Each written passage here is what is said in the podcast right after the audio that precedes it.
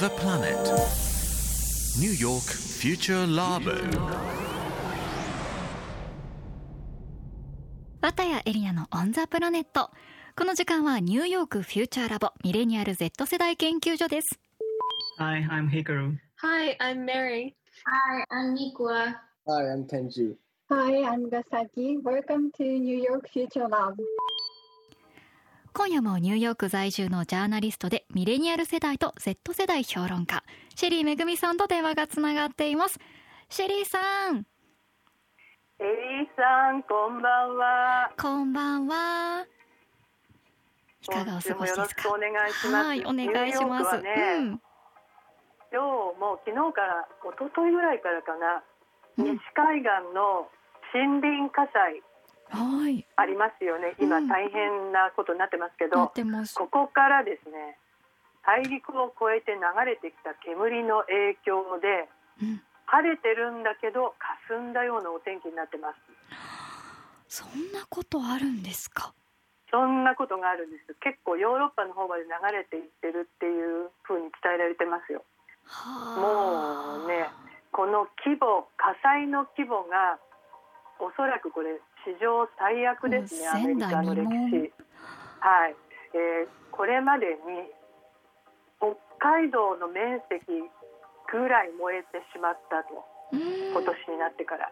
うん。すごい燃えてしまってるんですよ。でもうん。亡くなった方もねあの30人近くいらっしゃるので本当にこれ早く消してほしいと、ね。ねえ本当ですねまあそんなね、うん。そんな中なんですけど、えーニューヨークフューチャーラボ今週もお送りします、えー今週はニューヨークから4人の Z 世代。ミクはメアリー、ケンジュ、ヒカルに。今週も東京から Z 世代がゲスト参加、えー大学の授業から生まれたクリエイティブな学生チームによる会社。イノベーションチームドットのインターンがさきこと森ヶ崎ミクさんね、えー今週で3回目になりますが登場します、でこのところ毎週新学期の話してますけれども、うん。えーアメリカの大学はね対面授業のところとリモートのところもあるけれどもニューヨークは、まあ、多くほとんどがリモートでねうん。東京も同じだよと。そして東京もニューヨークもほとんど学生は家に引きこもってるんだよって話をしました。はい。でそんな中でね東京代表のガサキさんは自分よりも今年大学に入った1年生が一番心配だって言うんですよ。ちょっと聞いてみてください。はい。うん。一回も同級生に会えないまま2学期を迎えることになっていて、うん。で、オンラインでやらなきゃいけないことがいっぱいあるのに、助けを求められる友達がいないっていうのがすごいかわいそうだなって思います。そうだよね。友達ができないよね。みんな友達とどうしてる？ケンジュミクはメアリー。うん。はい、 Zoom であの話しているけど、それだけで。俺はほとんど会ってない。うん。ミクはも私はもうみんな会ってないけど時々 FaceTime するだけぐらいは。うでガサキさんも結構ずっと家にいるんだもんね。はい。ほらワクチン。そういうのにやっぱり期待してる？ロシアでなんか作りましたそうですけど、なんか信じられないってそう。気持ちがありますけど。そう。予防注射受けたいミクは Do you wanna get vaccinated? わかんない。ちょっと怖い。Cause I don't know if it works like あの結構ワクチン作るのがすごい時間かかるんでしょ？うん。To know whether it works like 1年ぐらい2年ぐらい、そう本当はね。うん、だからなんかワクチン作ることはなんかラッシングしたらやっぱり良くないと思う。今すごい急いで作ってるからね。そうするともしかすると効き目がすごく低いんじゃないかっていうふうに言われてるよね。うん。そういう不安もあるよね。うん。でもそこにしか希望が持てないですよね。ありだけど、これが長く続くって考えるのがすごい嫌だね。これいつまで続くと思う？If I had to be really nice, I think like one more year. あと1年かかる1年だったらまだいいけど、それ以上続いたらもう耐えられない。ですよねね本当に1これはもう年ねってだけでも長いけど1年で終わらないかもしれないって誰にもわからないじゃないですか。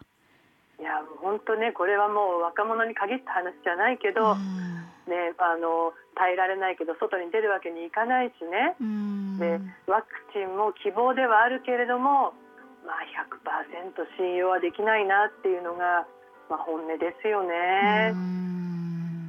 であのアメリカではね現段階で大学生と関係者の感染がもう8万8000人っていう数になってるんですよ。えー、そんなに大学関係者だけで？関係者だけで。もうちょっと信じられない数字ですよね。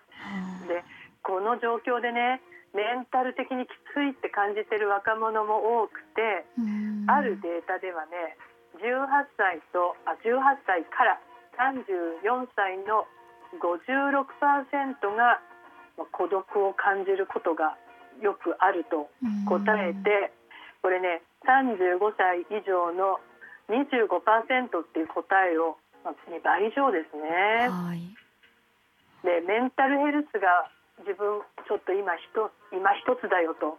あとあんま良くないよと、ね、メンタルが良くないって答えた若者は25%いて4人に1人ですね。これも大人の2倍近いんです。もう大人以上にねやっぱり若者が不安や孤独を感じてるんだなってことが分かりますよね。で、まあ、比較できる日本の数字はちょっと今手元にないんでね何とも言えないんですが、本当にアメリカは間もなく死者が20万人に達しようとしてるんですね。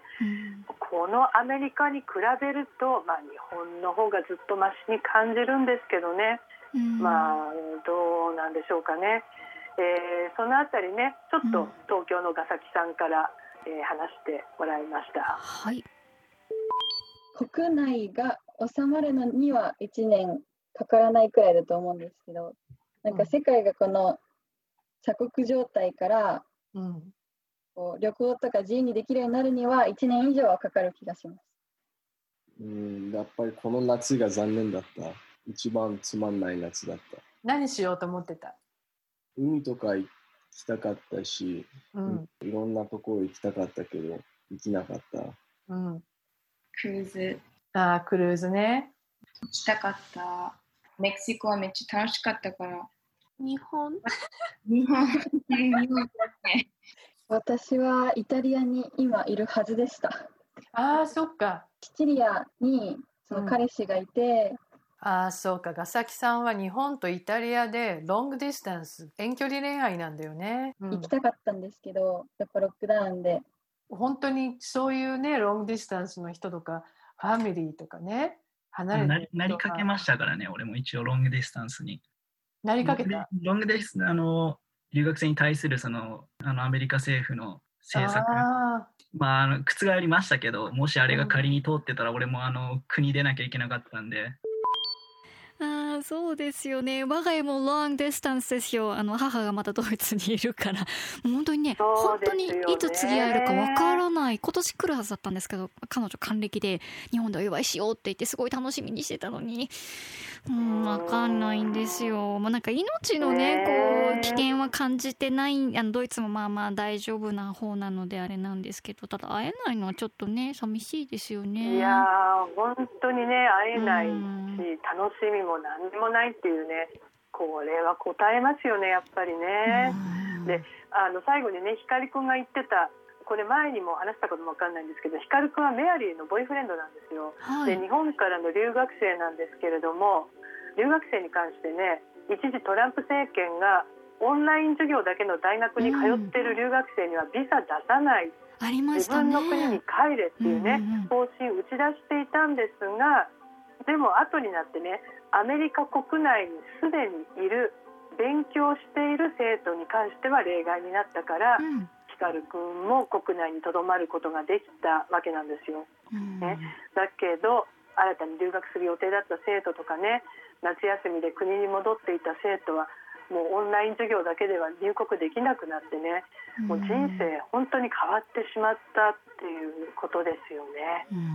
まあそういうことに限らずね本当にいろんな人たちがもう本当予定が全く違うことになってしまって、ね、人生が変わってしまったっていうことがまだ続いてるんだけどまあ一つの国で収まってもね他で流行してたら鎖国は終わらないのかなどうなんだろうなとね。ね本当わからないですよね、はい、本当状況によりけりだと思うので、ね、まあそういうストレス抱えてる人ねもしあなたの周りにももしいたらねちょっとね気をつけてあげるといいかもわかんないですね。そうですね。なんか、な特に用事がなくてもどうみたいなこう連絡を取ったりとかね、そういうことするだけでもかなり気が紛れたりとかすることもあるし、ね、お互いに優しい気持ちね、持ちつ持たれつですから。本当にね、やっていかないとね、長期戦になってしまいましたね、本当にね。はい。はい、じゃあシェリーさん、今週もニューヨークからありがとうございます。ありがとうございました。そしてニューヨークフューチャーラボ新しい JFN アプリオーディそして Spotify でもぜひチェックしてみてくださいねニューヨークフューチャーラボ次回もお楽しみに